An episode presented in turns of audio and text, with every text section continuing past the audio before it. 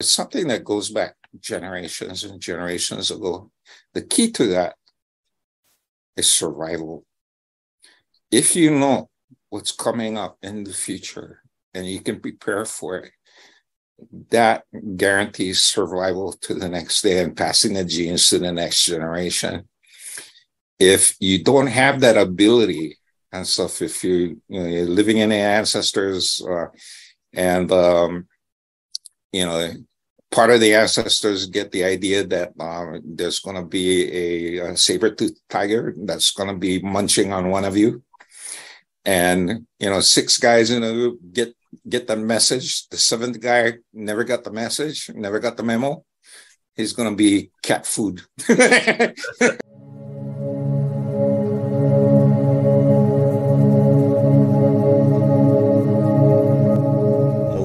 welcome to the Rational Mystic Podcast. I'm your host, Jim Webb, and today I have the honor of sharing my interview with David Wallace. David is a man that's almost impossible to summarize in just a short set of words. His history, his background, and experience is just so wide. So I'm going to do my best. But as a psychic practitioner, David is a professional remote viewer. He's a certified Reiki master, and he's also a psychic innovator. He's someone who uh, took it upon himself to develop his own energy healing systems. Uh, in addition to all that, um, David is a author. He has written several books, including "The Journey of Our Souls," where he talks about his own experiences, learning about his psychic abilities as a child, and developing those psychic abilities through the context of four four near-death experiences. In addition to that, he's also written a set of fictional narratives around a character called Anna Blaze, Rift Jumper. And this is a series of books that he's written and writing with his wife Ellen that talks about the journeys of a young girl as she encounters her own psychic abilities. Professionally, David has been a firefighter, he's been a police officer, he has been a public educator for over 25 years, and as a native Hawaiian, his experiences and his psychic abilities are deeply rooted in the cultural and traditions of his ancestors and his people. Beyond all that, David is just an amazingly warm and wonderful individual to speak with. He is a masterful storyteller and someone whose infectious sense of humor just carries across, I think, as you'll see in the interview. Uh, David shares in this interview his insights with us on developing your own psychic practices, finding your path and purpose in life, and then also his own personal philosophy on how can we put psychic uh, practice and psychic ability in service to those we love in meaningful and pragmatic ways. So I found his his insights to be very deep and very um, uh, great deal of value to me, and I hope you all enjoy listening to this interview David.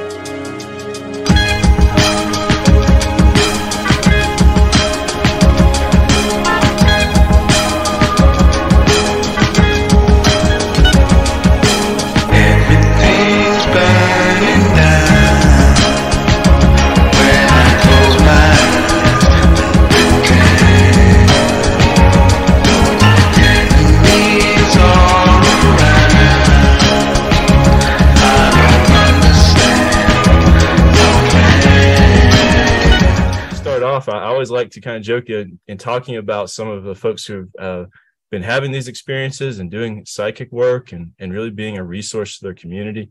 You know, one of the things that, that always interests me is, is how do we all get started in this? And, you know, kind of talk about superhero origin stories. I thought yours was just amazing. Um, but also in reading your book, um, you know, starting off kind of coming out of a car at high speed sounded like people wouldn't want to start this way. So maybe you know, we could start off there, David, and just talk a little bit about how how did this happen where you, you got in, involved and, and realized that you had these gifts. Well, first of all, um, I grew up on the island of Molokai. And the island of Molokai was the most spiritual of, of all of the Hawaiian islands. In fact, um, the kahunas or the experts in spirituality and in different practices uh, from all of the islands used to come to Molokai to learn their craft. And so it was a, it was like a school, a university for the training of these people with special powers. And not too far from my home, um, you know, about maybe five miles away from my home, there's a place near the airport and I, I was told that uh, there was an entrance exam to one of these training places, and uh, the family would come with their little kid, uh, about five, six years old, still little kid, and they bring a kid, uh, they bring a pig with them, and they tie the pig to a stake, and the kahunas wait, and they they tell the uh, little boy or girl to uh, concentrate on a pig until the pig dies. Whoa! really? Uh, the kid would do that and says, "Okay," and uh, the pig would fall over and and die. Uh, you know, it, reminds me of uh, the movie that uh, the Hawaii Remote Viewers Guild people was involved in, uh, called uh, "Men Who Stares at Goats." I was, I was having the same thought. Yeah, same thing, but these were little kids, and uh, the Hawaiians would observe and watch children at a very young age. And if they showed any type of power or an inclination for something, um, they would take the kids and train them from the time they were young. And um, so, and the way they were trained was more like a, um, actually Jedi mode, yeah. one on one, uh, you have a master and a Padawan or whatever and so it, it was very similar to um, to the Hawaiian way of training, where you have one master with one student for a bit, and you learn all you could from a master, and it was your job to uh, not only learn everything that the master could uh, could teach you, but also to develop something new, a new twist, yeah, to uh, to things. So um, that's the island I grew up in, you know, and it's surrounded by um, the energy in the island uh, encourages a lot of strange things. In fact, when I used to talk to my uh, cousins and relatives who grew up here on Oahu, they couldn't relate to half of the things I saw and experienced on Molokai. So that's the setting. Okay. And uh, this accident that happened when I was five years old, um, my brother and I were sitting in the back seat and we are playing, and he kicked me. and I flew from one side of the car to the next. And right when my aunt, my aunt was driving the car, and I reached back to try and save myself from you know falling, and I reached and I grabbed the handle for the uh, the door. And the old door, car doors, you pull down to open, not pull up or pull out. So you, you push it down and the door open. And that's what happened. And I fell out of the car. So I remember falling backwards and trying to avoid falling. And the next thing I know, I popped out of my body. Mm. And and so uh, as kind of popped out of my body and started looking around. I, I didn't know. I thought I was I was floating, you know, in the air, and I looked around and everything was different. Um, the colors were bright. The environment looked real vibrant, you know, and um, kind of too bright. it, it, it, looked fake to me, you know, like it, it wasn't real. This sounds like in the, in the people who've had these experiences, that that's a common attribute, isn't it? That they say that it seems even more more vibrant and real than yeah, normal and yeah, because with our normal eyes and natural eyes, when we see well, you know, a tree, grass, whatever, but um, using the spiritual eye, when you when you look at something, you see not only the the physical but also the spiritual, the the essence of the plants, the essence of the creatures around and they're bright, you know, so they're kind of overpowering, and the colors are different and um and greener than green, you know, and bluer than blue. Uh, I, I, it's really difficult to explain, but uh, the when I was floating around, I also noticed that there were shadows moving around. And for some reason, I felt afraid. And it was this fear that triggered uh, my ancestors to come and get me, and t- and they took me to a safe place.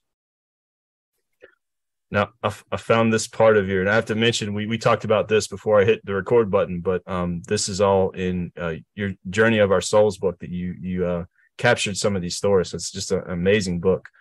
Um, but one of the things that really interested in me is when you talked about your first uh, uh, near death experience, is that there was a trickster element to some of this. So, you know, uh, when you it sounded like when you had this experience as a child, your ancestors, in addition to, to uh, pulling you and protecting you, they were protecting you not only moving you to a different space, but also protecting you for some other spirits that seemed to be there. So, I wonder if is that something you might be willing to share. Sure, the Hawaiians call these trickster trickster spirits uh, lapu lapu kolohe. I'm very glad you said that because I wrote it down, but there's no way to pronounce it. yeah, lapu lapu kolohe. Uh, a lapu lapu is a spirit or ghost. Okay, and kolohe means rascal. and uh, so these lapu lapu kolohe are the ones that um, they are, um, some people believe they're uh, disembodied spirits, uh, spirits of um, former living people who pass on. They know they're dead. Okay, they know they're dead, and uh, their ancestors didn't claim them. Mm. And because their ancestors didn't claim them, they haven't uh, transition to the next world. So they're mad, they're angry, and um, they they want to see other spirits uh, caught in the same situation because uh, the Hawaiians have a saying. Um, they call this uh, the crab in a bucket syndrome. Hmm. You ever went crabbing? I have not. Yeah. Well, if you go crabbing, uh, we go at nighttime and uh, we walk in shallow water and we walk around with nets and a bucket and we catch a crab, put them in a bucket, catch them. If you put one crab in a bucket, the crab can probably crawl out and escape. You put two crabs, three crabs, you can even fill the entire bucket up with, with crab. Fill them right up to the top. None of the crabs will escape. You know why? Why? As soon as one begins to make it over the top, another one grabs it and say, "Where are you going?" you grab onto him and hold on, and so that, pulls yeah. you back down in a bucket. So we call it the alamihi crab or the, the crab in a bucket, where um, in in our society, in many societies, once a person begins to show promise to get out of the bucket and raise above themselves, above the peers, the peers will them back down. so, um, and that explains uh, who these Lapu Lapu Kolohe are. Um, they're miserable spirits, and misery loves company. so they, they want as many as people to you know not make it to the next. So my ancestors came to um, make sure that I didn't mingle and go with uh, with this group because at first they can at first they can entice you with a lot of different things like um, I, I, think I told you about food. I was hungry in the room. Yeah, uh, I was hungry. I was thirsty, and my ancestors didn't have anything to give me to eat or water to drink. And but these guys on the outside of the little room, when my ancestors took me to uh, a safe, the safe room, um, these guys as tricksters were giving me plate lunch, you know, open it up, getting nice food, and said, "Come, come." So um, I wanted to join them, but that's one of the ploys that they use. Yeah.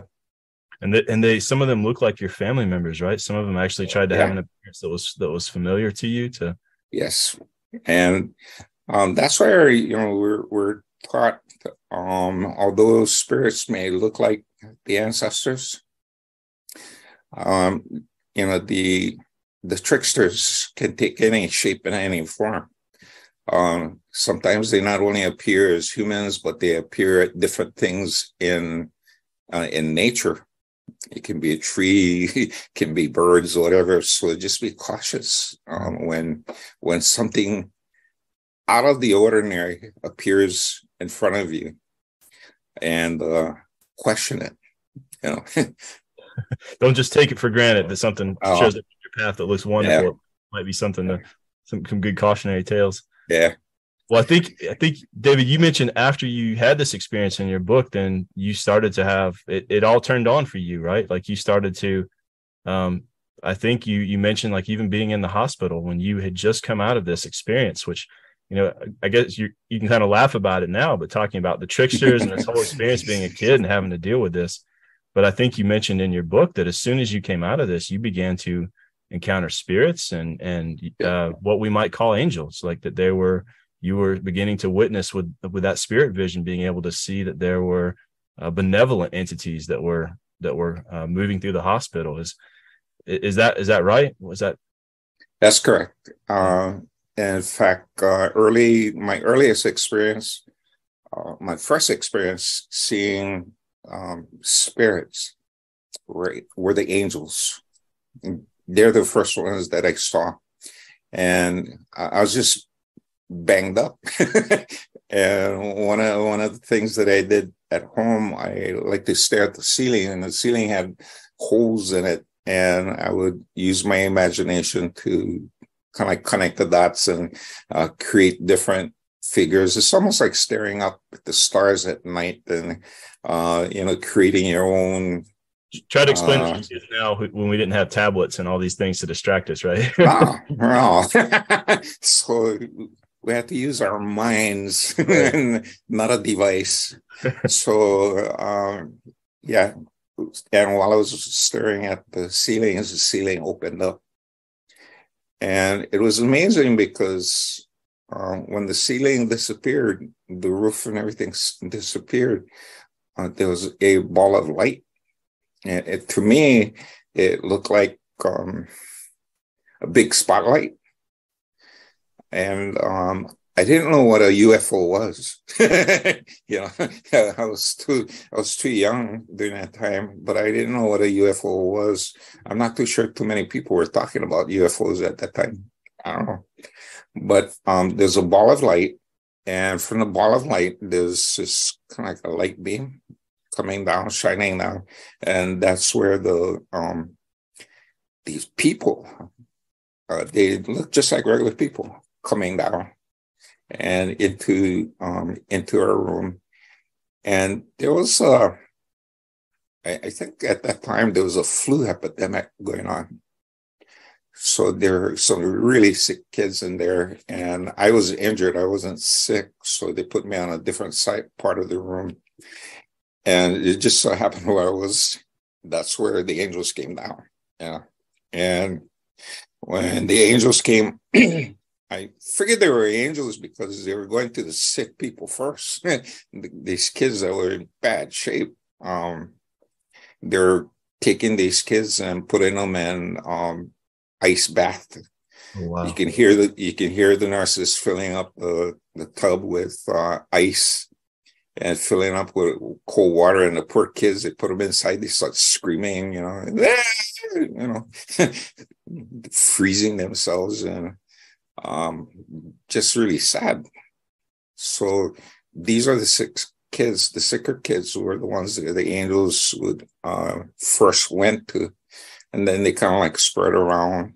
And there are a couple of them that came to me, and uh, by then I was hiding under the sheet. I think you left that part out of the book, but I was going to ask. yeah, I was kind of like hiding under the sheet. I, I didn't want to deal with them, and I was, was kind of scared in a way But when they left, I, I was sad. Whoa, where'd they go? yeah.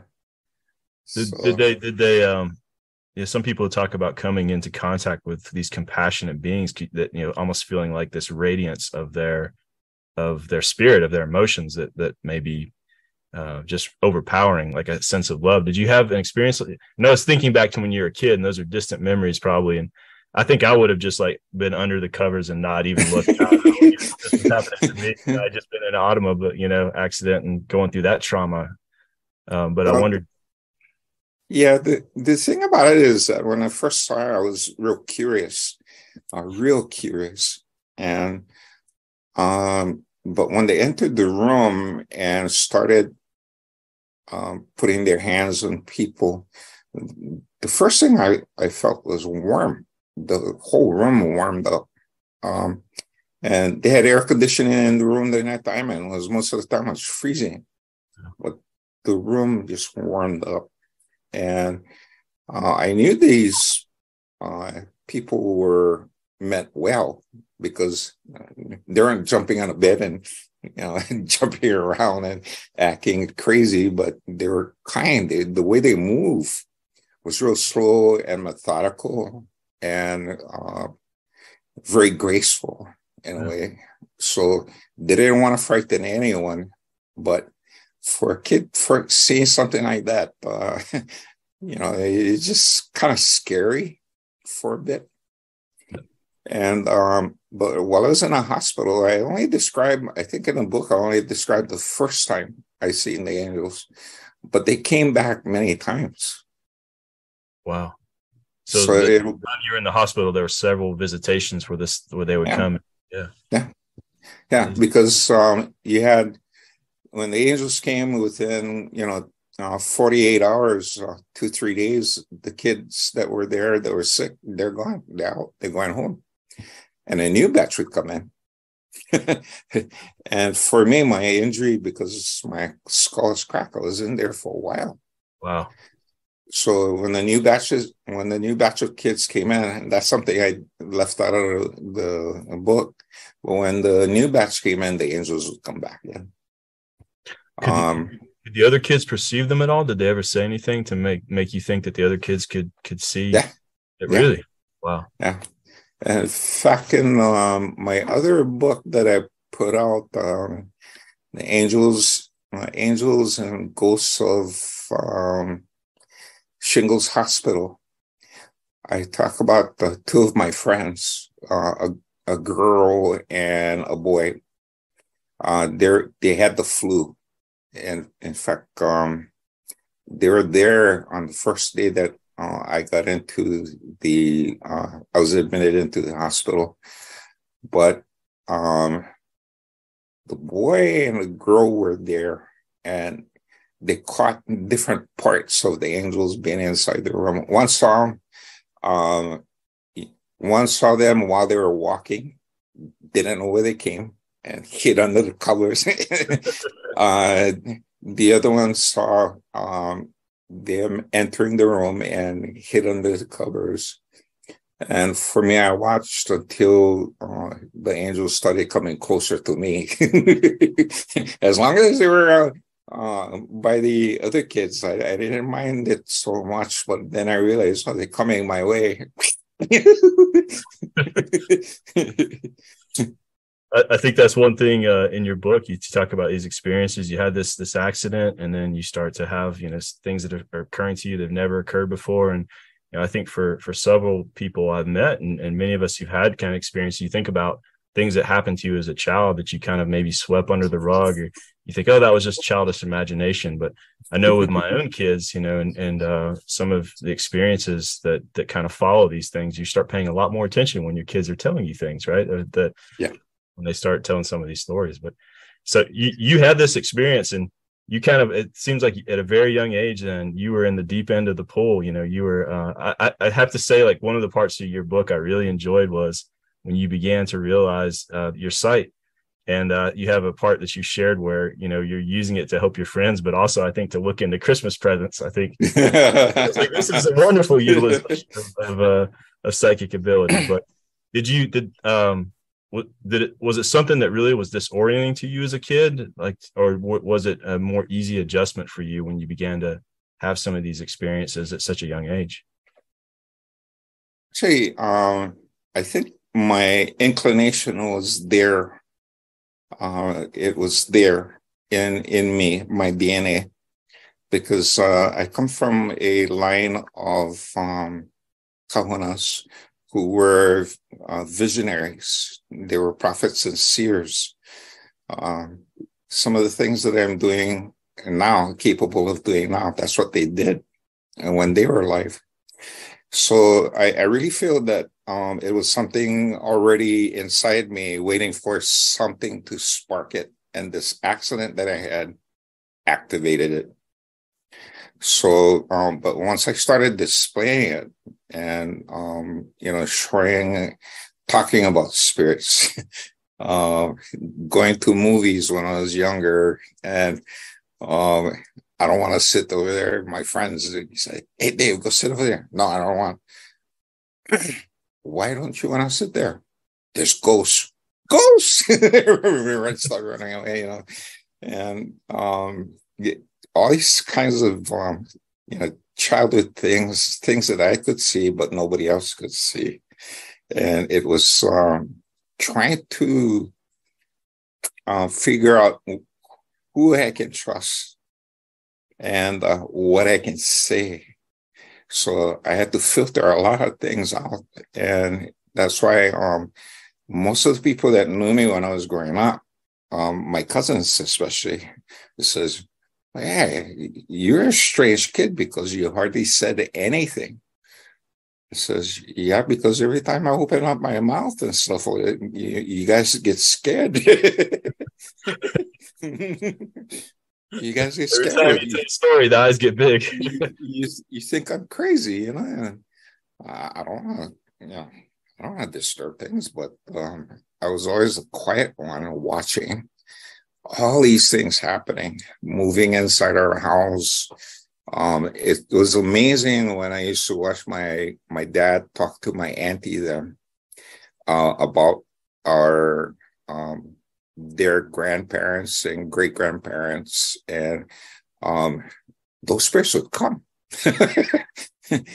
and you know, I talked to my dad, and I said, you know, um, you know, Tutumoke, Tutumoke, which was uh, one of, uh, I believe, my my dad's uh, grandpa. Did he look like this? Oh yeah. So I describe him and everything. And says, ask me, uh, where did you see him? Oh, was standing by, he's watching you folks talk style with Auntie. You know, that's not something um you, you want to bring up right then, yeah. Scare everybody out the room. So yeah, things like that. So, so I think you touch on this a little bit in your book, but I'm sure you know you mentioned kind of uh, when you have these experiences about who you share it with and how open you are and uh, when, you talk about these things it could be a sense of isolation sometimes right because people who are not having these experiences you, you become like the sort of unusual person there but i know you also touched on it in your book just kind of talking about um, the different cultures you grew up in and the different perspectives between the mormon culture between your hawaiian culture which seems like it had a lot of support for the experiences you were having in, in terms of interacting with spirits but I think yeah, it also occurred to me, you know, you, I don't think you call it out explicitly, but talking about some of the racism that that existed as well. And um, I wonder, like in your experience, when you talk about some of these experiences with spirits or visions, if if that kind of perception of racism, that whole, you know, these things that maybe were derived from Hawaiian culture, were kind of looked at as as not as modern or contemporary and, and not taken seriously. Um, it seems to me like a lot of these our modern culture has lost touch with so much of uh, things that we had for a long time that kind of informed us about how to deal with some of these experiences. And seemed like in your story, you really were kind of this intersection point between uh, all these different cultures and ideas and religious. So, um, yeah, what's your perspective well, on this? Well, um, the word for that is syncretism. It's when um, you have multiple beliefs uh, from all over the place. And you, uh, you kind of like pick and choose uh, from these bodies of beliefs uh, certain parts where you choose to exercise. Yeah. And so um, it was, um, you still have to choose. you know, you still have to make the choice. And for me, uh, growing up in a Mormon household, um, my my mom, she comes from a, a line of uh, very faithful Mormons. Um, in fact, a family, her family, part of the family was the first uh, Hawaiian converts to the Mormon church, uh, the Mormon faith, and they moved to Utah uh, to live and be close to the temple. And uh, it wasn't until the Mormon church decided to build a temple here in Laie that the family decided to move back and help build that temple. So, um, you know, on both sides, on the, the Mormon side and the Hawaiian side, we had people of faith, faith that exercise, you know, uh, faith in the God, um, whether it's uh, the Christian God or the Hawaiian God, they had faith. And when they they knew when they prayed, there was someone listening to them, an entity uh, listening to them that loved them and would do everything within their power to manifest the things that they were praying for. And that's a kind of power um, my that's in my genealogy. That's the kind of family I had. So um, if we were worshiping stone, we believed that that stone had the power to give us, you know, what we were expected, and it did. Uh, for the people that converted over to Christianity, they prayed to the Christian God, and Christian God, the Christian God was able to manifest for them also. So for me, I'm looking at well, it looks like both ways work, yeah. Very pragmatic. so why have to choose? I can put both of them together. so, and uh, my grandmother, who was uh, the the person that uh, was very influential in on my dad's side, especially the Hawaiian culture, preserving the Hawaiian culture, the language. Um, both of my grandparents could speak um, fluent uh, Hawaiian, uh, except for my uh, maternal grandma. She spoke Samoan. She was a Samoan. but uh, my grandparents on my dad's side spoke fluent Hawaiian, and they were immersed in Hawaiian practice. My uh, my maternal grandpa uh, grew up on the Big Island, you know, where the volcanoes erupting. and um, his line, and uh, you know, I'm connected to uh, some very, very powerful spiritual people. So, uh, spirituality and being attached to the spirit world, it's ingrained in us. It's part of us. It's part of my DNA. So when I turn and ask my ancestors, and I, I turn and I ask um, God uh, and whatever God there is, you know, to come and help, they do. Found that I'm skipping. That answer? Yeah, great answer. Uh, I I found that interesting. Uh, uh, in some of the writing that you had talking about the power of belief and faith when we uh we're jumping around your story a little bit but you know and looking at healing practices and some of the things and you're, you're writing that that that is a core foundation you know that once you have that mindset that the that there are um there's a god or there's spirits and uh, you can connect to your ancestors and once you open your door of the perce- door of perception to some of that then that reality begins to, to come in and begins to change your life so i find that really interesting um, your story is so expansive; it's hard to choose which part of you. Know, you have so many different parts that you do, but um, um, I do know that even before. You, so I think one of the first practices that you mentioned, uh, David, was uh, really feeling having some dreams that led you to uh, Reiki, um, and um, that you had had uh, some idea that uh, that kind of this call to service of being a healer and sort of your evolution towards the role of, of what um, and again forgive me if i get the bit like the kahu role the caretaker role caretaker of yeah. knowledge. And um, is that accurate? So is that one of the first things that you kind of formally train to begin to kind of hone your skills in? Yes um, actually um, if you take a look at some of the careers that i've had um, i'm a former police officer so uh, firefighter police officer and also um, my last career that I spent something like 27 years in, uh, as a teacher. Okay. So if you take a look at um, the careers that I chose, it had to do with helping people. Okay. One was uh, for the police and firemen, it was to protect them. Yeah. And then my final career was um, helping people by uh, teaching them certain values that make them you know hopefully uh, productive citizens and i was a social studies teacher so um, how to behave properly in, in, in our society what ages were you teaching um, i taught all of the ages from uh, ninth grade to 12 from my last my last several years uh, my last few years i was teaching uh, juniors. So, and um, the classes that I taught was uh, uh, large, actually 25% of them were, uh, my students were special needs. I, I taught in an inclusion setting where um, I partnered up with a uh, special ed teacher and uh, would I'd work with um, the special needs kids, especially the autistics uh, kids with autism. They seem to trust me for some reason. but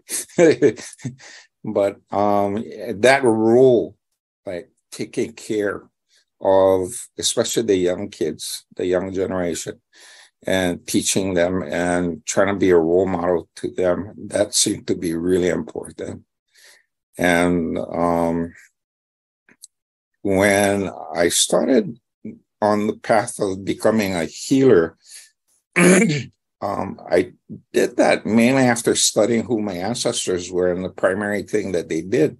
Like most of the kahunas, although they're um, you know kahuna nui and advising the kings and things like that, their primary role was healing. You know, um, helping helping people heal whatever, and um, our society, the ancient society, was a warrior society. So um, there'd be a lot of injuries. so um, in in a warrior society, you have to not only learn how to fight and uh, you know disable a person, uh, you have to learn how to heal them because on a field of battle, you may be facing your brother, mm-hmm. your father, your close relative, and when the battle is over, and peace is made, you have to contend with them. So as long as the battle is fine, you, you do your best to try and kill each other. But once the war is over, you do your best to try and heal each other hmm. until the next time. We realize we're very grateful to live in the age that we are, at least. so yeah, um, so when I started realizing that these guys were healers and primary healers. And even as my job as a teacher, I was a healer because the kids would come in with me and talk to me about their problems they're having at home. And I'd sit and counsel them and, you know, try and help them. And that's part of the healing process. Yeah. And so I prayed and I asked my ancestors, I said, you know, you folks are healers and I want to be like you show me what I need to learn in order to be like you. And the answer I got is uh, there's nobody that can teach you what we know. Yeah. But there's small little bits and pieces that um, you can learn how to piece it together. I mean, you go on good mind, your your pole, the head is working really good and uh, you're clever enough. If we point you in the right direction, you can figure it out. So the first thing they did is showed me hands in a dream. this ancestor of mine coming, boy, look, remember, and that was it. and I go, okay. you get one clue. yeah, you know, you don't have. Can I call a friend? you know, there, there's no there's no clues to that, and I had to figure that out. And um, finally, I got the answer looking through Penny Saver, one of those newspapers um, that had advertisement, and I flipping through it, and I saw a small box ad, two hands, right there, and I looked at it, and I, oh wow, what is this? And so I saw Reiki, what it was. And so I started researching, reading up what Reiki was, and I go, wow, you know, this this sounds really interesting. So I went to um, I went to the um, demonstration, and I had frozen shoulder, hmm. my right shoulder. I couldn't even lift my arm up, and so the lady was a Reiki master, and uh, she asked for a volunteer. So I said, I go up. so she put her hand on me, and she was talking, and you know, uh, when when you first get into this, uh, you, you, have these uh, misconceptions, like you know, lights and flashes and everything's supposed to happen when when these miracles occur but powers you know i'm sitting over there nothing's happening. I don't feel anything. I don't even feel warmth from my hand. And so when she was done she just at me and said okay i can go sit down. And i i walked back to my seat and i was disappointed. I was ready to walk out then i moved my shoulder and it sounded like bubble wraps going popping. And I go, so I move them again and even more. And this time I could more move my arm even more. And finally I lift my hand up and all this cracking inside of here, just crunching. And so I left the room and I went out and I did the walking with the hand. See, I can lift my hand all the way up now. But I, I walked up the wall and as soon as my hand went up on the wall, even more cracking, and I, I started moving my shoulder, rotating it, and there was no pain. And uh, I, to experiment with if I had some power in my right, I grabbed a water bottle and I flew him across the, the parking lot like a football. And that thing had the snap and power behind it. I came inside from the um, I came in from the outside and uh, the Reiki master was still teaching. I said, sign up. so that's how I became involved in Reiki and uh, became a Reiki master. And learning about Reiki actually helped me understand um, the energy world better. And as I started um, studying Reiki, a lot of the beliefs of energy, the flow of energy, the movement of energy, um, matches up with uh, Hawaiian practices of mana. you know, and so so they're so really, we're talking about the same thing. Your ancestors were guiding you to to a, a, practice that they had had just through a different route and a different tradition. Yeah, yeah, yeah that's amazing. Back doors. I came in. I came in through the back door. So I have no no normal questions, right? This is one that just fascinates me with your story and having talked to other people who've engaged in their psych in psychic function and psychic ability. But you know, sometimes you look at these these things that are happening, like these synchronicities, very unlikely things in, in life. And I have to say, you know, I um I've, I've been doing I just got started in remote viewing and but once you start using psychic function, your life becomes very strange. You have all these things that seem so unlikely, at least in my experience. And and so I wonder, you know, looking at your story, and I think I know the answer to this, right? So it's a softball pitch. you, you you really begin to feel like that the guiding hand of, of some other force that that and I think for you and your story, a lot of a lot of this has been this interaction with your ancestors, the desire for them to see you grow to your full potential. And so exactly. Yeah. Do you still feel that that that uh you know, it seems to me like it comes in waves. Like sometimes this crazy stuff will happen and you can't even believe that life is doing these things and lining stuff up. And then kind of the wave subsides and it's, it's still for a little bit and then it picks back up again. But I'm just, just curious, is that, does that seem to happen a lot for you? You have these periods of your life where you just feel like it's, it's, you're kind of looking back at where you started and where you ended up. Just this amazing journey, right?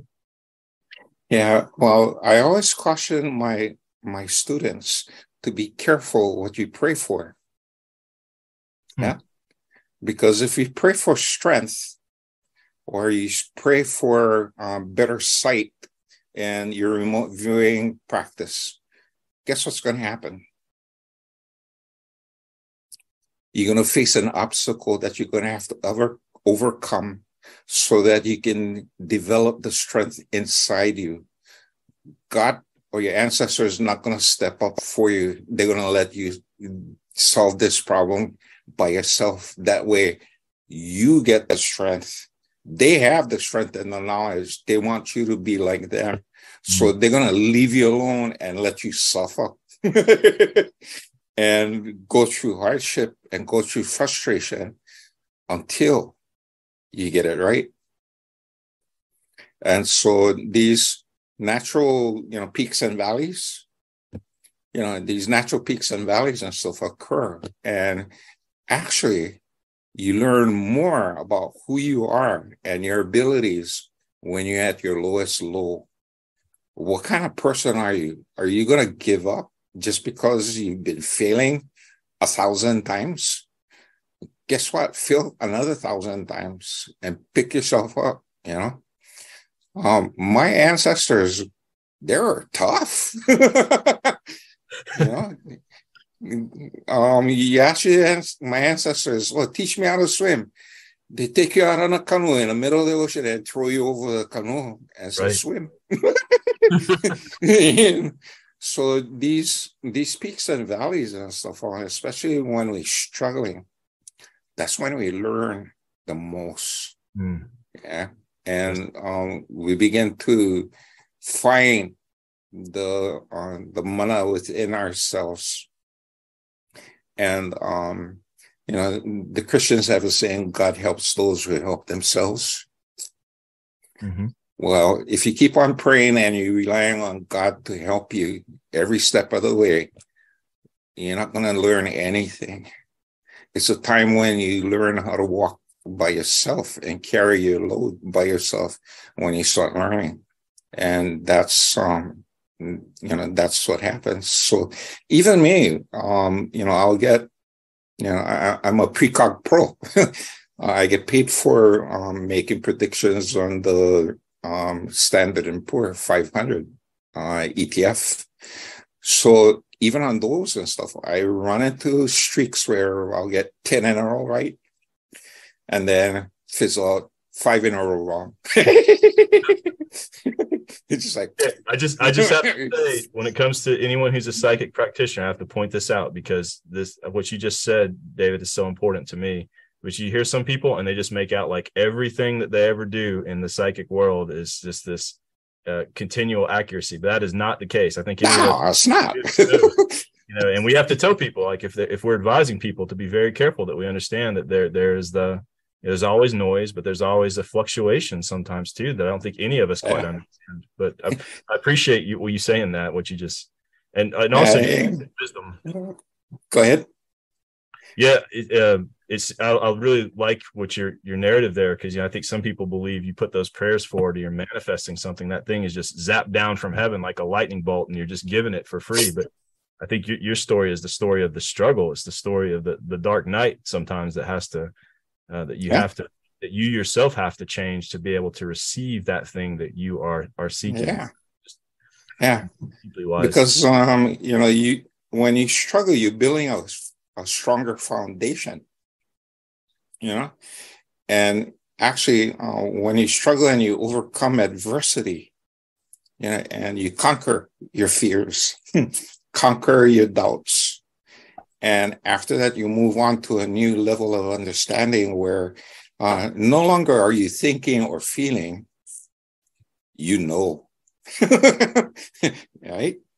Yeah. So that's where you want to be. And um, in, in, a way, and so the ancestors, my ancestors, and even God is encouraging you to be that person. You know, uh, a lot of Christians, uh, when I when I hear them say, "Be godlike," be more godlike, be more Christ-like, and stuff like that. Um, and you know, I share with them some of the miracles that you know I've been able to perform. Uh, oh, you know, you're not supposed to do that. Says, well, didn't you tell me to be more God and Christ-like? I said, yeah. Said, didn't they work miracles? Yeah. says, so why can't I? if you guys want me to be more godlike and more Christ-like, why can't I work miracles? Yeah and I'm not good at quoting the Bible, but I believe that you know Jesus said you're, you're going to do all that I do and, and more, right? That there, there's a, he's uh, stating that. Um, well, I hope you. I, I talked to you beforehand when we got in this to record this, and you said I could ask you anything. So sure about learning, and and so for for those of us who are maybe having precognitive dreams, or we have practices where sometimes we can see glimpses of our own future or a future of those we love and care about. You had a story you shared in your in your book, and um, it really struck me because um, I think you had had a precognition about a friend um, that you ended up that you ended up losing, and you know it really made me thoughtful when you start to have some of these intuitions about things. What do we do with those intuitions, and what should we do with them? And um, I don't know if you feel comfortable talking about that a little bit, but I thought it was just a really um, a hard story, but maybe some really important lessons for those of us who are, who are in this practice and working on this. Yeah, actually, I share two stories uh, of these um, prophetic dreams that I had, both both involving policemen. Um, the first one was my friend Charlie, and uh, he and I were uh, firefighters uh, on the island of Molokai, and we decided to take the fireman, uh, the police test, and we passed it, and we got accepted into the police academy. And so I had a bad dream about him. Um, I saw myself uh, standing in a uh, honor guard, like a honor guard, in a police uniform. There was a black tape across my badge and uh, it was really odd because I didn't even get out of recruit school yet. and I was getting, um, you know, dreams of being in an, in an honor guard. And so we're standing in line and I look around, there's other people with me. I didn't recognize any of them at the time. But um, actually, I did recognize it. Yeah, I was already on Maui. We were already, uh, yeah. Um, there were some people um, in the honor guard and stuff. They were all rookies. We were all uh, rookies. So there's three rookies on one side, three on the other side, and the sergeant uh, was uh, a sergeant I didn't care for. but the rest of the cops that were there, it was just loaded with cops, and them I didn't recognize. And um, we were told to stand in line and we marched up to this uh, large building. And when we entered the building, it was a funeral. And um, we were asked to uh, post next to a casket, a white casket, kind of like a grayish white casket. And so my post was uh, next to the head, the head portion. And my cousin was posted uh, near the feet. But while uh, someone was giving opening a prayer, I heard someone snoring inside the casket. and the casket lid opened up, and there was my friend, Charlie. He was sleeping in a casket. And so I tried to get him out. I says, Get out of there. What you doing, idiot? you know, get out. And he told me, Oh, no, no, no, no. Um, you know, he's okay. And uh, eventually he stayed in there and a casket closed and we, uh, that ended the dream. And I, I woke up crying because I, I, knew it was something bad. Um, the mistake I made is um, I, I should have hunted him down. and I feel I feel really bad about it. Um, I should have hunted him down, but during that time, um, he's real active in sports. So he was playing, um, he was working, pulling a shift, but after shift, he would go down to a softball tournament and uh, play games and drink all night. The next day, come back to work. and he was doing that for almost uh, three, four days. And he wasn't getting enough sleep.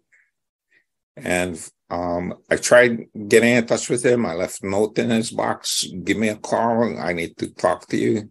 But he just ignored it. I talked to the sergeant and um, still ignored me until finally one day I went home from work, and um, I lived in a in, in a rental where there were a lot of different people there, but I'm in dead sleep. The phone rang, and I jumped out of bed, like I knew something was wrong.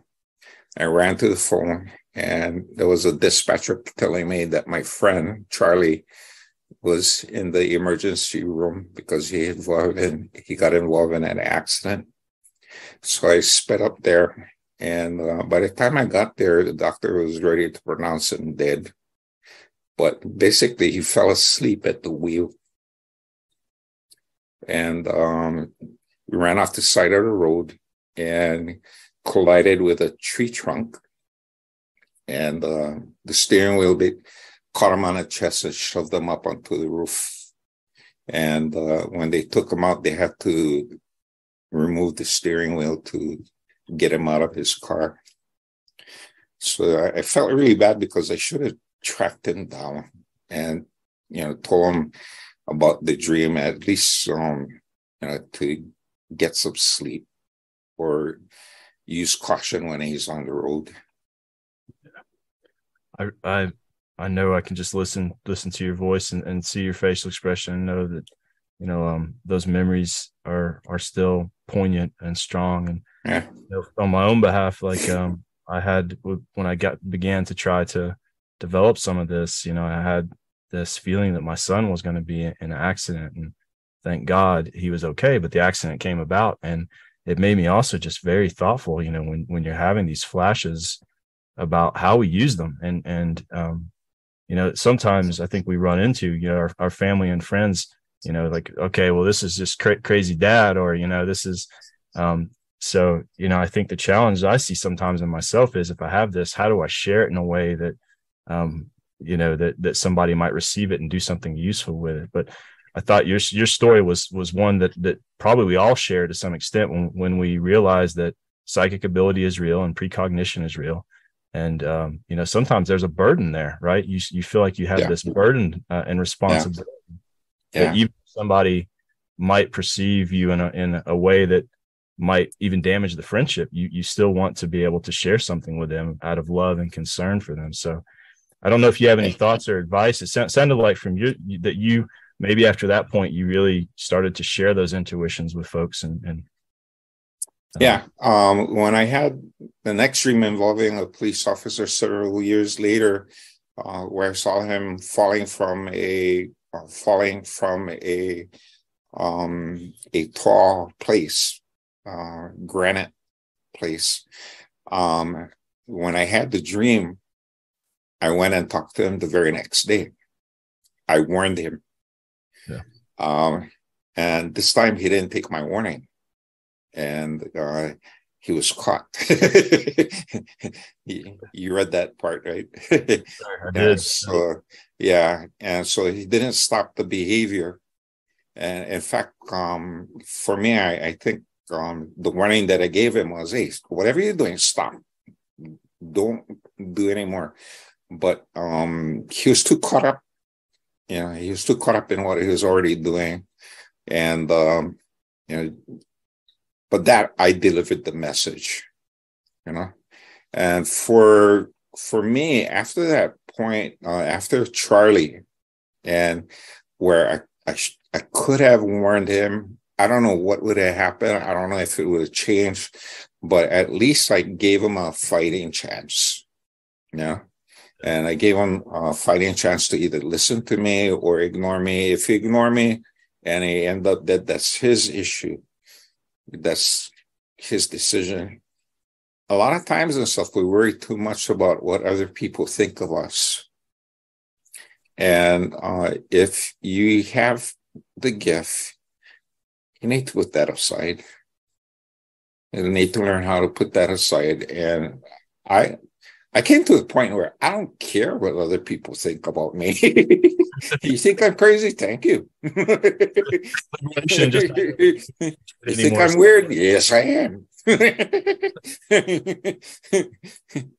yeah, so um, it's it is a burden, and it's something that you need to learn how to deal with. You know. Well, I appreciate you sharing your insight in that and the story in that. Oh, you're welcome. um, so I, I, rarely, when we talk about remote viewing, there's a lot of us doing remote viewing. You and I could uh, pontificate a lot to try to explain remote viewing. You might be watching this video, but probably a lot of people will, will understand it. Um, but a structured method of, of, clairvoyance to be able to see through space and time. And rarely do I get to say that I've talked, I'm talking to a professional remote viewer. So everybody wants to be able to occasionally get paid for it. But uh, I have to say too, just uh, looking at your remote viewing background, having learned from a lot of different folks, including the Hawaiian Remote Viewing Guild, which is now there's a lot of interest and popularity looking at the HRVG methodology. But I have to say, the other great honor that I have to speaking to you is the one question we always get if people know that you're involved in remote viewing or psychic things is, well, why haven't you won the lottery? And I think you get a pretty good comeback to this, David. When so, I did, you're one of the few. I don't want to be in this category. You go, yeah, well.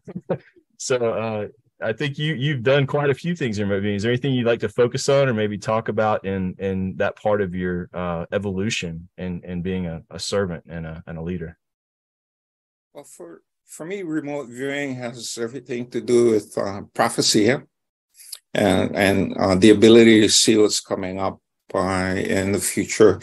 And for me, um, I'm the patriarch for my family. I'm the oldest male, the male, uh, the oldest male in my father's line.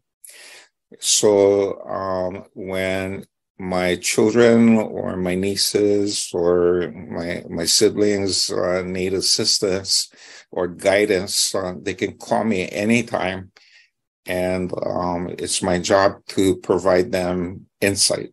Okay, so uh, for uh, for the uh, head of the family, you know, the patriarch, um, it's a special blessing uh, to have this um, foresight, the ability, second sight, so that you can see what's coming up and help uh, the family avoid certain things. So um, I use this as an extension um, to my remote viewing practice. Okay.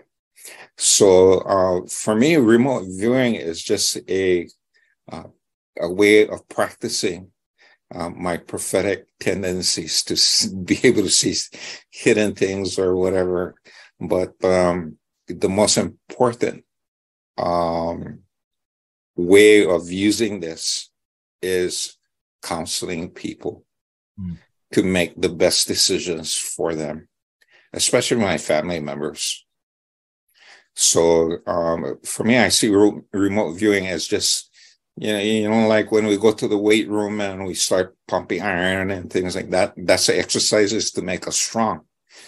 But um, if you're using all of this time to practice and and uh, strengthen your muscles, um, when are you going to use that? Right. When are you going to use that? So for me, I see um, the all of the remote viewing that I do, chasing the lottery, uh, doing the horses, the uh, whatever I do. Okay, that's just the practice for when my family needs to say, "Hey, Dave, I have an issue um, with this. This is what's happening. I need to know what's coming up. Can you help me?" Sure, sis. Let me work on that now. And that's when my actual purpose comes uh, comes to um, the forefront, where I can actually operate and use my skills, you know, as the leader. that's a, a wonderful note because I, what well, I have noticed some people when they've gotten into remote viewing and they're running practice targets over and over again. Well, how many practice targets can you run without starting? Or, or you know, I, I don't mean this in a bad way because I love all these things, but you see a lot of entertainment remote viewing where you're looking at things like where's Bigfoot and all these kinds of questions. But what I love and what you just shared, David, is is pragmatically you know, it sounds like if you looked at the role of of what people who had this sight were using in their communities, they were to try to help people, help people you care about, help people you love. Um, and I know I find it kind of funny in my own family. Uh, there's some people, if I shared this with my family members, some of them are not very accepting of it, and yet they've gotten into situations where they've come to me and you know and, and asked me questions. so it's like, can you have it both ways? Can you not accept me for what I'm doing? Uh, still want to um um but I think the other thing that that I found also just uh, really intriguing that you were sharing is, you know, we talk about associative remote viewing, but and, and, practicing some of these things. But I think you shared in your book kind of the archetype of the gambler and how you know in Hawaiian culture maybe that the gamblers. You know, some people say, well, oh, you're using remote viewing or these these abilities to make money, but I, I think you shared in in Hawaiian culture, this is this is a totally different perception, right? The gamblers kind of celebrated and using these skills to so um, I thought that was really interesting as well. I've seen some people kind of struggle about, you know, if you can, you know, quite honestly, looking at associated remote viewing where a professional gambler might be making 52% accuracy rate. And then uh, I think those of us who actually know are kind of in on the know, you know, a little bit, your your accuracy rate can be much higher, obviously, with, with psychic ability. So kind of right right now I am hitting at about 74%. Goodness gracious, are you really? yeah. Okay, you're going to have a lot of people. Anyone who watches this video find you, uh, and get in your associate remote viewing classes. But that's amazing. So you refined, just, you refined your method for many years, right? Looking at associate yeah. and actually, that's just um, that's just using the um, the predict the prediction part, seventy four percent. Okay, for um, if I take a look at the um, the predictions that I take action on, um, then you took a, taking a look at the high 80s, low 90 percent. wow. Okay. So you know, on the on I was the bets that I actually made, accuracy rate. yeah. um, I'm gonna bring up something. Uh, hold on. You see that? I do. Uh, feedback target. So th- is this is this for some of the professional work that you're doing, looking at market? Yep. Yep. So wow. this this particular one is um you know is the work that I did and it shows the process that I use. So uh, Omega is um, something that we do on Fridays. Okay, and here's a TRN and this was the uh, the date for this. So um, I got my TRN six six uh, six three five four, and I drew this right over here. So you can see something that uh, right in the middle of the target, there's something standing up and space, then two sections basically. and how many people are there here? Three. There you go. Yeah, three people. So there's something kind of like standing up on some kind of line. And so when I looked at the um, the choices, I got this one right here, you know. So um, I got three people, the line up there, and something like partition, yeah, separated. So I chose this, and this um, target choice uh, was uh, associative remote viewing, and this target was associated with uh, up. Okay, so that the the spider or the standard and poor 500 ETF was gonna um, go up that day, and the end result, if you look at it, the opening bid was uh, 402.14 uh, and I believe on this day, um, the cutoff point was something like 3.6. Mm. So if you look uh, at 3.6 to this, so you're looking at um, you know, 405.7. Um, so by closing out at uh, 407.41, we were way above. so this is a successful uh, prediction right here. how how how long do you find? So um, I haven't been doing associate remote viewing for long. In my practice, I can see the geometries of the site. Uh, I, I, get a lot more visual data before I get anything else. So it, it they're fairly quick for me. But when looking at your short structure here, like how long does it take you kind of to to engage the target? And the more you've done this, I'm sure have you found like that it's become a, a, a fairly quick process for you to to kind of get this high level data, or even you know even your sketch is not high level data. It's pretty that's uh, a lot of correlation to the target. Yeah. Actually, when um, I spend more time in uh, cool down, I spend about 10 minutes in cool down. But uh, when I take the TRN to Blackboard, my mind, mm-hmm. um, from the time I place it in my mind and I get my first snapshot, it's just like a quick click. And I have to remember what I see and the sensations and I draw.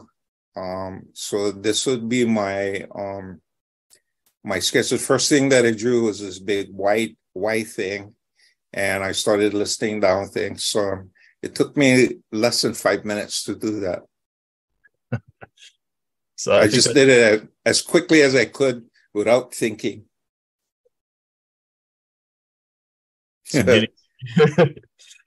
it's it's uh and so watching those things just kind of bubble up in your mind that that come yep. there yep that's amazing yep. how how um how long have you been doing it the associated remote viewing and practicing it david has it been um i started associated remote viewing back in uh, 2011 so this is a question I would I would pose to you, and it's it's not a fair question. It's sort of a philosophical question, if you will. But those are always interesting ones.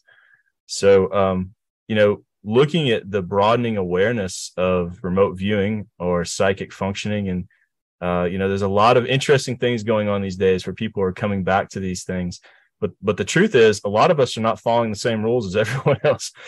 you know, some of us know that it's possible to to to look into the future and and to see with some accuracy.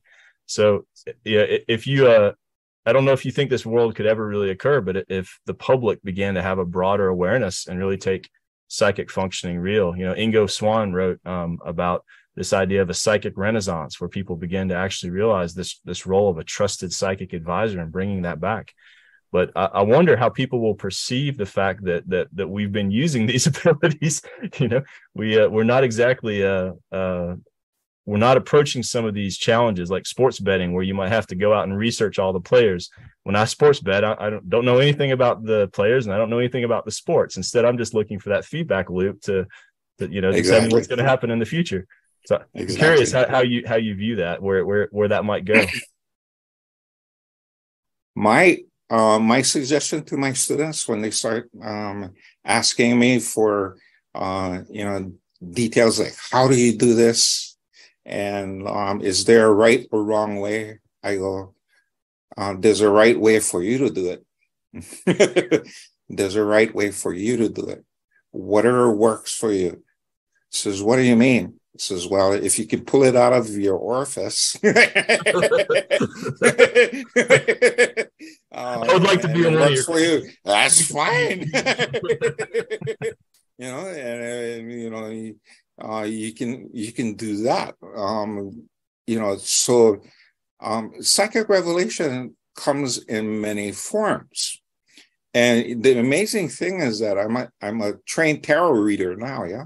In fact, I took a class uh, from this guy named uh, Richard Knight, and um, I went through his training and everything, and I used uh, tarot. In fact, earlier today, I had uh, two readings that I gave, but um, when I have the tarot cards lined up in front of me, when I pull everything for a, a client, it's almost like a huge RV session hmm. for me. because um, the the pictures that I'm looking at, yeah, there's um, assigned meaning to this, but as you put them next to each other, it tells a story, and um, my abilities to you know psychic abilities kicks in, and I can see the hidden things that's going on, you know, a deeper meaning into this. So um, I see the cards that I pull um, as almost like um, getting feedback for a remote viewing session. That's fascinating. So um, it makes even more sense to the tarot, um, to the tarot interpretation that I have. So all of this um, have a tendency of, um, you know, I, I find myself that the the new things that I start learning, um, it's coming my way at the right time um, to add to my tool chest to make me a better um, person to help people better and easier. Um, before I used to um, do my psychic readings using ARV.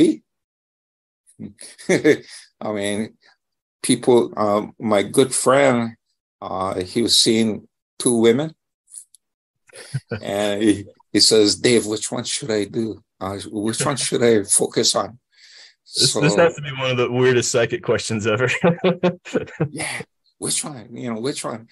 And so I says, okay, give me the names. I wrote them down, and uh, I have my um, I, I have my packet back here. Hold on.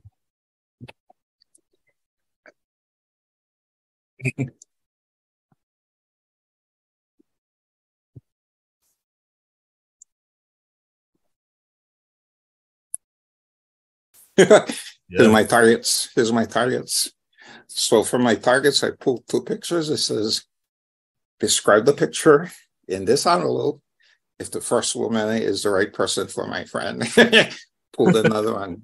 Describe the uh, describe the photo in this envelope if the second woman is right for my friend. And so I just trusted and drew out a sketch. And I tell you, when I drew, I drew a quick sketch, just came out and fill out as much information as I can. I opened the first envelope. No, gone. Second envelope was just like I was trying this stuff and looking at the picture. Wow. so I, I call him up. I says, you know what, um, your uh, your second choice, Tanya, is the person that you should uh, focus on. Within a year, he got married to uh, to her, and they're still happily married.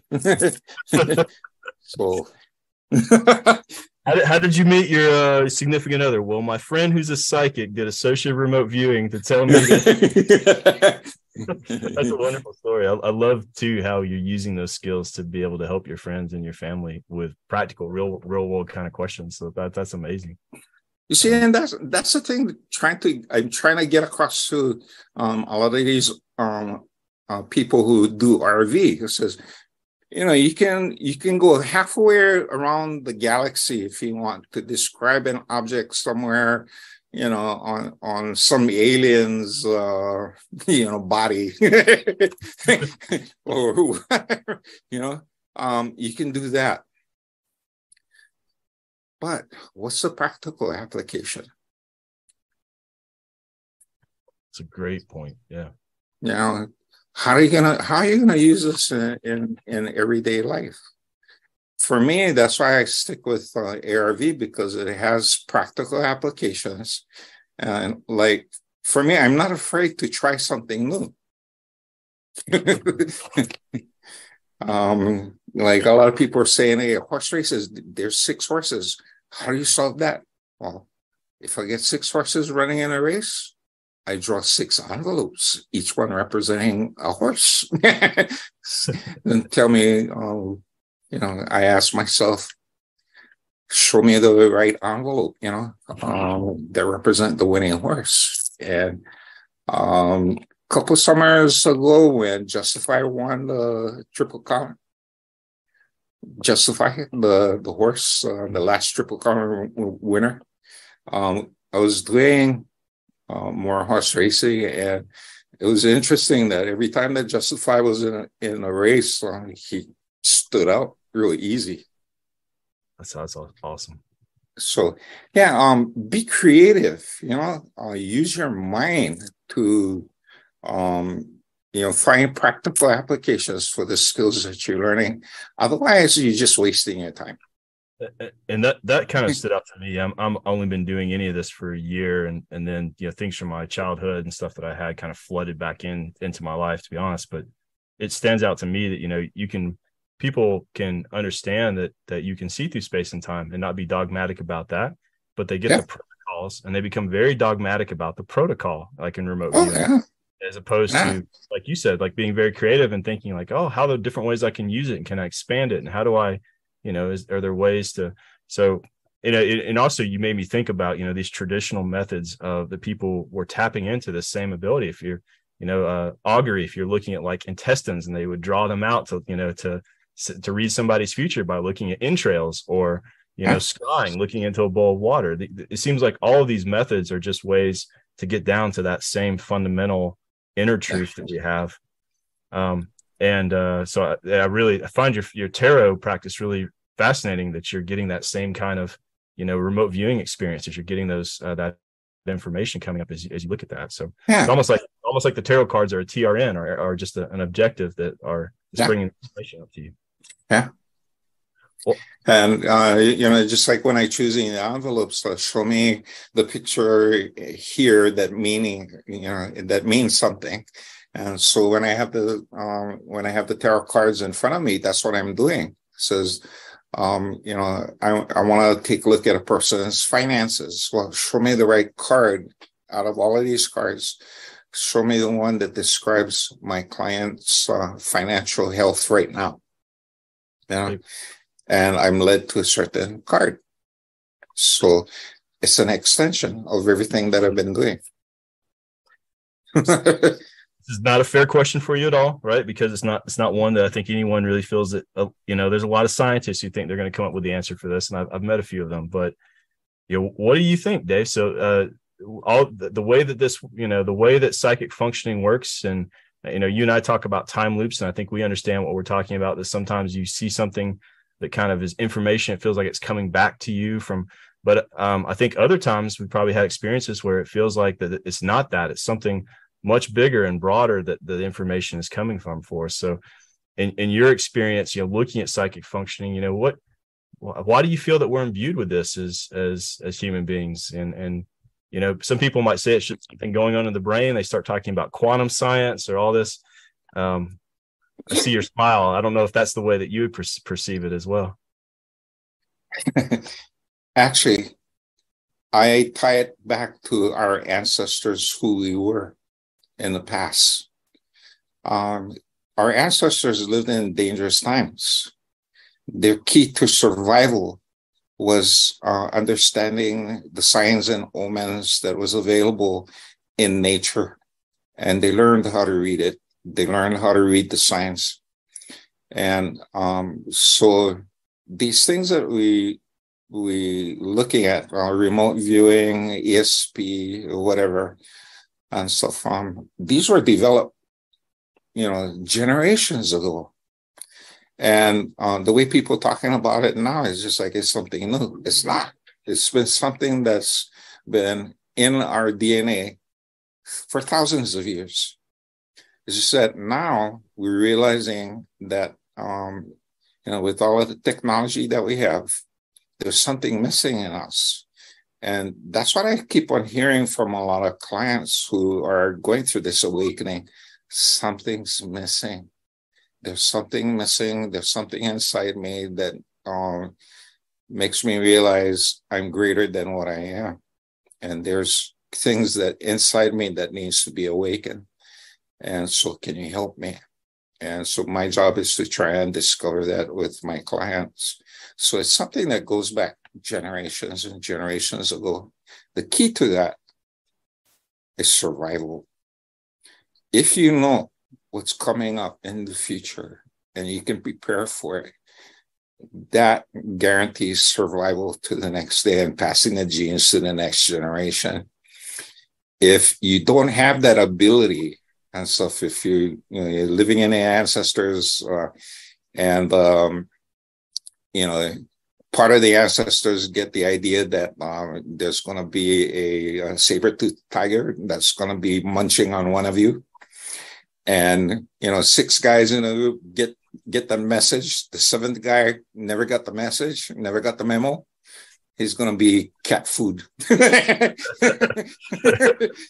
So he's eliminated from the gene pool and all of these other guys who got the message got this idea get it to pass it on to the next so that's why i believe um you know the when scientists are looking for why is this happening, comes down to survival. Yeah, it's a survival. It's a tool for survival, and you know you're gonna notice that as make people make more predictions. Uh, an interesting person to follow, um, is uh, Dick. Do you follow him? Uh, he'll make, yeah, he'll make predictions. Um, on headline news. Yeah, he'll draw headline news and things like that. But um, a lot of his predictions on these things are very accurate. They, they come out. Yeah. So uh, the more and more we get in tune to that, we're and um, the more uh, people develop that, and so from more likely that uh, we'll survive whatever coming up. Right. So that's the way I answer that question. Great answer. I've heard Joe McMoneagle talk about that before, thinking that you know we're really just using a channel that that we've always had, and you know I guess the most common psychic experience, even if people aren't trying to develop these skills, is you know if you're uh, about to run into a dangerous situation. They talk about soldiers who have a sudden premonition that they shouldn't you know go down a certain uh, route, um, or that there could be a, a dangerous booby trap waiting, and, and uh, yeah. so that's uh that's that's fascinating. Yeah. Um. You, yeah. go ahead. uh, I um along that lines, um, you know, I live uh, in central Oahu, and in order to get to my workplace, um, in um, you know, close to South Shore of Oahu, uh, it's a drive of 17 miles one way. Okay, and it takes about 45 minutes, and it's busy normally. And uh, when I was still working, a lot of times I'm sitting at my computer and my wife says, Dave, you need to get on the road. And I look at her and says, This is a bad time to go. Just, what are you doing here? He says, This is a bad time to go. It's not a good time for me to be on the road. And it's annoying. Yeah. And sure enough, uh, when I jump in a car and start heading out, uh, I just missed an accident. Wow. you know, the habit of listening to that little inner voice has become a very important part of yeah, yeah. absolutely because if my if i don't listen to that small voice and stuff i'm gonna get slapped in the head by a bigger man i'm gonna remember that one. i'm gonna that that's, that's i'm gonna carry that one around um I can't possibly go through. You have so much in your story, so I really encourage people to go and and and read one um, your books. You have several that are out there, but Journey of, of Our Souls. I just like the title too, by the way, and the way you approach that. Not not just about your journey, but how you tried to articulate that as as uh, being people being thoughtful for for their own journey and trying to find their their highest purpose and and what uh, what we're all you know trying to figure out what we're here to do and help others. But I, yes. I, I would be remiss to, to leave this out too because uh, I've also like it fascinates me because you and I were, were joking around about this in email, but I know you started this a, a fictional series around Anna Blaze, and the fact That's that you, you you have superpowers. you, started, so it fascinates me that you're writing about this about a young girl who who's going through these experiences and has these. Um, would you would you mind sharing a little bit of what what kind of motivated and inspired you to to start that that fictional series? Yeah, um, you, you're correct that um, I was trying to create a character that um, experienced the same type of um, you know, issues I did as a gifted child, uh, trying to grow up in a uh, in society while being um, while trying to hide a lot of the things that I was capable of uh, doing and seeing. And so uh, Anna Blaze is uh, a product of that. And uh, a lot of the things that uh, I wish I could do as a child uh, comes out in her. things you wish you could have gotten away with? yeah. Um, my wife always joked because uh, one of one of the dreams that I that I keep on getting, um, and my wife kind of cautioned me um, because she knows me in my dreams. When I dream about something, it's showing me something that I'm capable of doing, you know. And uh, it seems that in several of my dreams, people are picking on uh, someone I love and care for. Mm. And when I intervene and they try and hurt me, these people are much bigger, more powerful than me. And uh, I just look at them and I raise my hands and I say, no. Um, and they turn to dust. So now, this is a superpower you're going to develop. At circle of trust if you teach it to me. I promise I won't use it. Maybe that's a new meaning to the hands. so, um, and you know, sometimes, um, you know, this this energy inside. I mean, um, there's things that I've been able to do in the environment. Uh, I share a story with you, but uh, one one year, my wife and I were watching um, New Year's, and our neighbor is a pyromaniac. He was blowing up firecrackers and everything. and uh, we were watching his fireworks, and the wind started blowing the smoke towards our house. And I looked, my wife looked behind and says, "Oh, we forgot to close our windows." And she wa- tried to walk away, and I just held her. I says, "No, stay here." I says, "What?" Says, "Here, this is what I'm going to do." And I held my hands out like this. And the wind was blowing down straight towards our house. Then the smoke was coming down towards our house and was going to about to enter our property. And I held my hand out, and the wind came from this side and blew the the smoke away from us and into our neighbor, into our neighbor's house. but the smoke just uh, coming down straight towards us, and then all of a sudden just went whoop, move, and this wind wasn't a wasn't a, a strong wind, but it was just enough to push it push everything on that side. So the smoke didn't go to our house. In fact, it didn't even come into our property. And my wife was over there. You're kidding me? Says, oh no, um, I just asked. I, I just asked, and um, you know, you can always ask, and whether or not nature going to answer and agree, that's up to them. You know, and I'm not going to force anything. But since nature did take care of that, I said, Mahalo, thank you. Thank you for your um you know taking care of us. I appreciate it. It, it, makes me think you know once once you start seeing that you don't have all the answers right that you get, you get a humility to you when you start realizing like the, the world's a lot more magical than we realize um, but you know you start i was reading about stories of these western scientists who had gone to tibet and uh, the Dalai Lama was evidently there, and they were going to have a, a, a, procession for a funeral, and there was a lot of bad weather. And he went to a friend of his who was uh, a, a, monk, a sage there, I guess, in some way, and said, "Could you know, let's not have that happen." And evidently, he did some practice, and to the, the astonishment of, of the Western scientists, there was evidently a circle of sunshine that followed the procession, and all the rain was around it.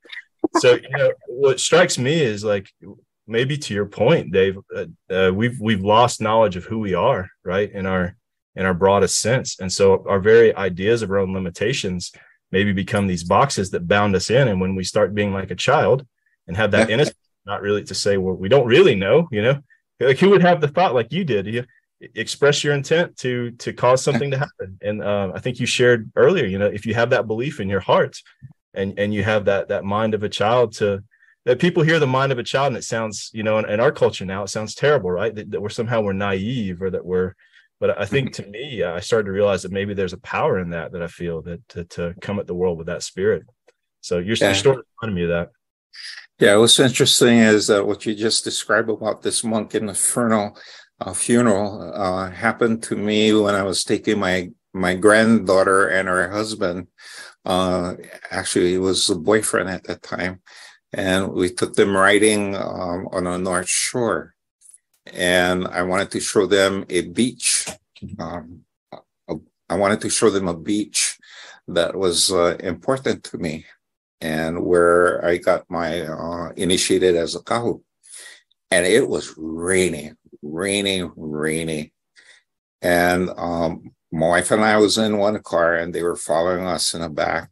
And so when they got to the spot, um, I parked the car and it was raining outside. And uh, my wife says, well, um, you know, this rain need to go away. We need to wait. And I says, well, um, you know, let me see what I can do. And I just said a small prayer. I says, uh, take the rain away just for a little bit because I need to show my um, my granddaughter this place.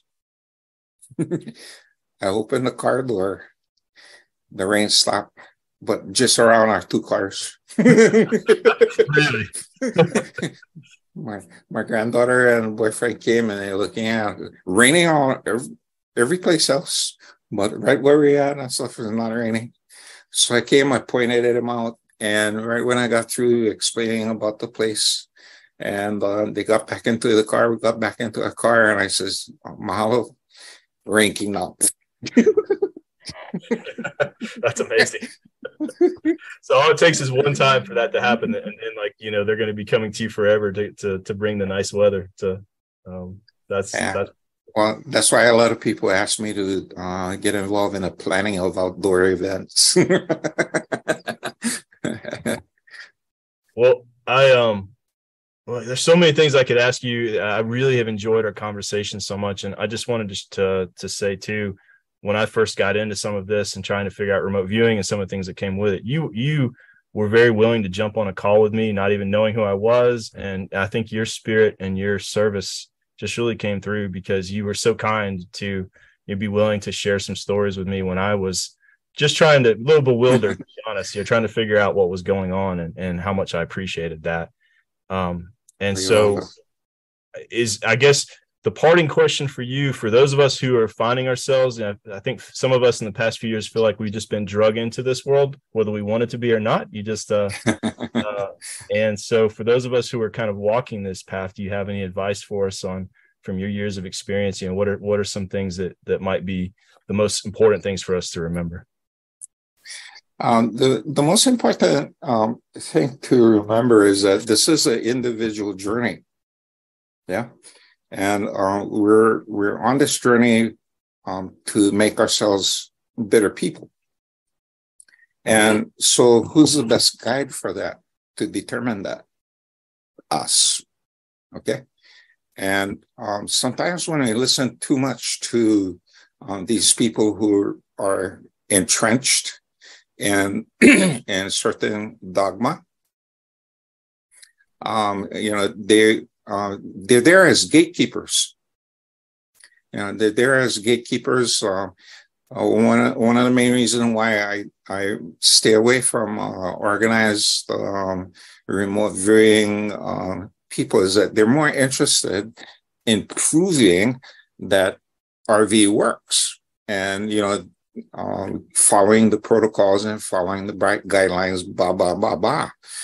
And um, I'm over there. I says, why are you guys worried so much about what other people uh, think? You know it works, so who cares? you know who cares? But um, since this is an inv- in individual journey and so fun, you know, there's a lot of different ways of doing the same thing. And don't be afraid to explore and use your mind. Because if you just stick to what's out there, um, you know, in the strict guidelines, there's only uh, you only limiting yourself because there's much much more vast world and uh, I, I, I know some people um, take a look at natural clairvoyance or uh, natural psychics and so that's the worst people to teach remote viewing because they don't follow protocols so yeah I, uh, I can tell you what you can do with your protocols because those things don't work for me. That's not how I operate, you know. And so uh, it's just like a cookie cutter approach. Everybody fit in the same, you know, thing. But we're not cookies. We're not dough, you know, and um, you know, I, I don't want to be cookie. I want to be a nice um, dobash cake. you know, and uh, you have a very specific destiny in mind. yeah. So you know, just be open to a lot of different things. Um, in my journey, I went through a lot of different schools, um, shaman, uh, shamanic training. I took a look at that, and um, you know, I still expanding. So never stop learning because you're going to find uh, unexpected uh, knowledge that you can use to perfect what you're trying to accomplish. Yeah. Well, Dave, thank you so much. Thank you for sharing your stories, um, your um, sharing your wisdom. I feel like I've talked to the Jedi Master. So um, I also mentioned uh, I'll put some links up when I post uh, YouTube. But you you are a teacher. There's a lot of services that you offer online. and put some links up there. But I just really appreciate your time. So appreciate all you, all you're doing, and, and thank you for, spending some of that time with me today. All right, it was fun. Thank you.